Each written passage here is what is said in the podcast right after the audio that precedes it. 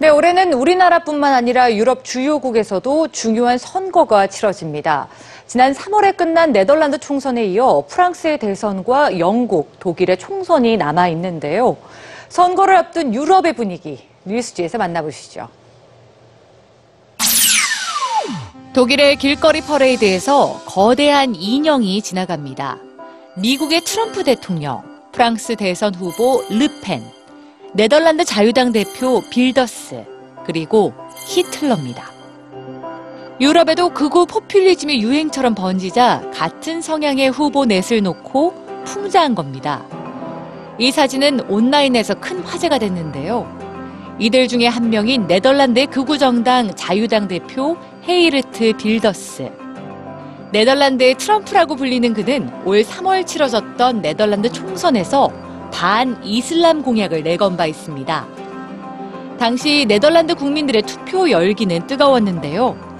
네덜란드의 독특한 투표 풍경 역시 큰 화제를 모았죠. 예전처럼 풍차에 투표소가 설치되는가 하면 차를 타고 투표소까지 들어가는 드라이브 스루 투표도 처음으로 시도됐습니다.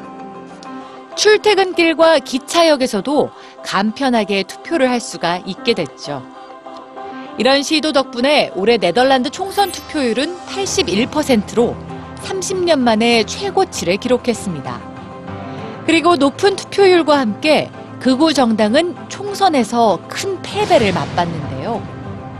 반면 오월 칠일 대선 결선 투표를 앞두고 있는 프랑스는 지난 일 차 투표 이후 싸늘한 분위기가 감돌고 있습니다. 결선 투표가 중도와 극우의 대결로 좁혀지자 진보 성향의 지지자들이 투표 거부 캠페인을 벌이고 있기 때문인데요. 에스엔에스로 번지고 있는 해시태그는 내가 없는 오월 칠일, 오월 칠일 나는 아무도 뽑지 않을 것이다. 우리는 르펜을 뽑지도 않을 것이고 우리는 마크롱을 뽑지도 않을 것이다. 물론 이런 분위기를 경계하는 목소리 또한 높습니다. 이 해시태그는 말도 안 된다. 트럼프가 당선됐을 때를 벌써 잊은 건가? 프랑스에서도 같은 일이 벌어져선 안 된다. 프랑스 대선이 끝나면 이어지는 영국과 독일의 총선.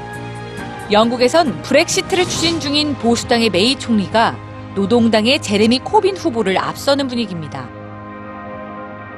독일은 메르켈 총리에게 도전장을 던진 마르틴 슐츠 후보가 미국의 트럼프 대통령을 본떠서 독일을 다시 위대하게 라는 구호를 내걸었습니다.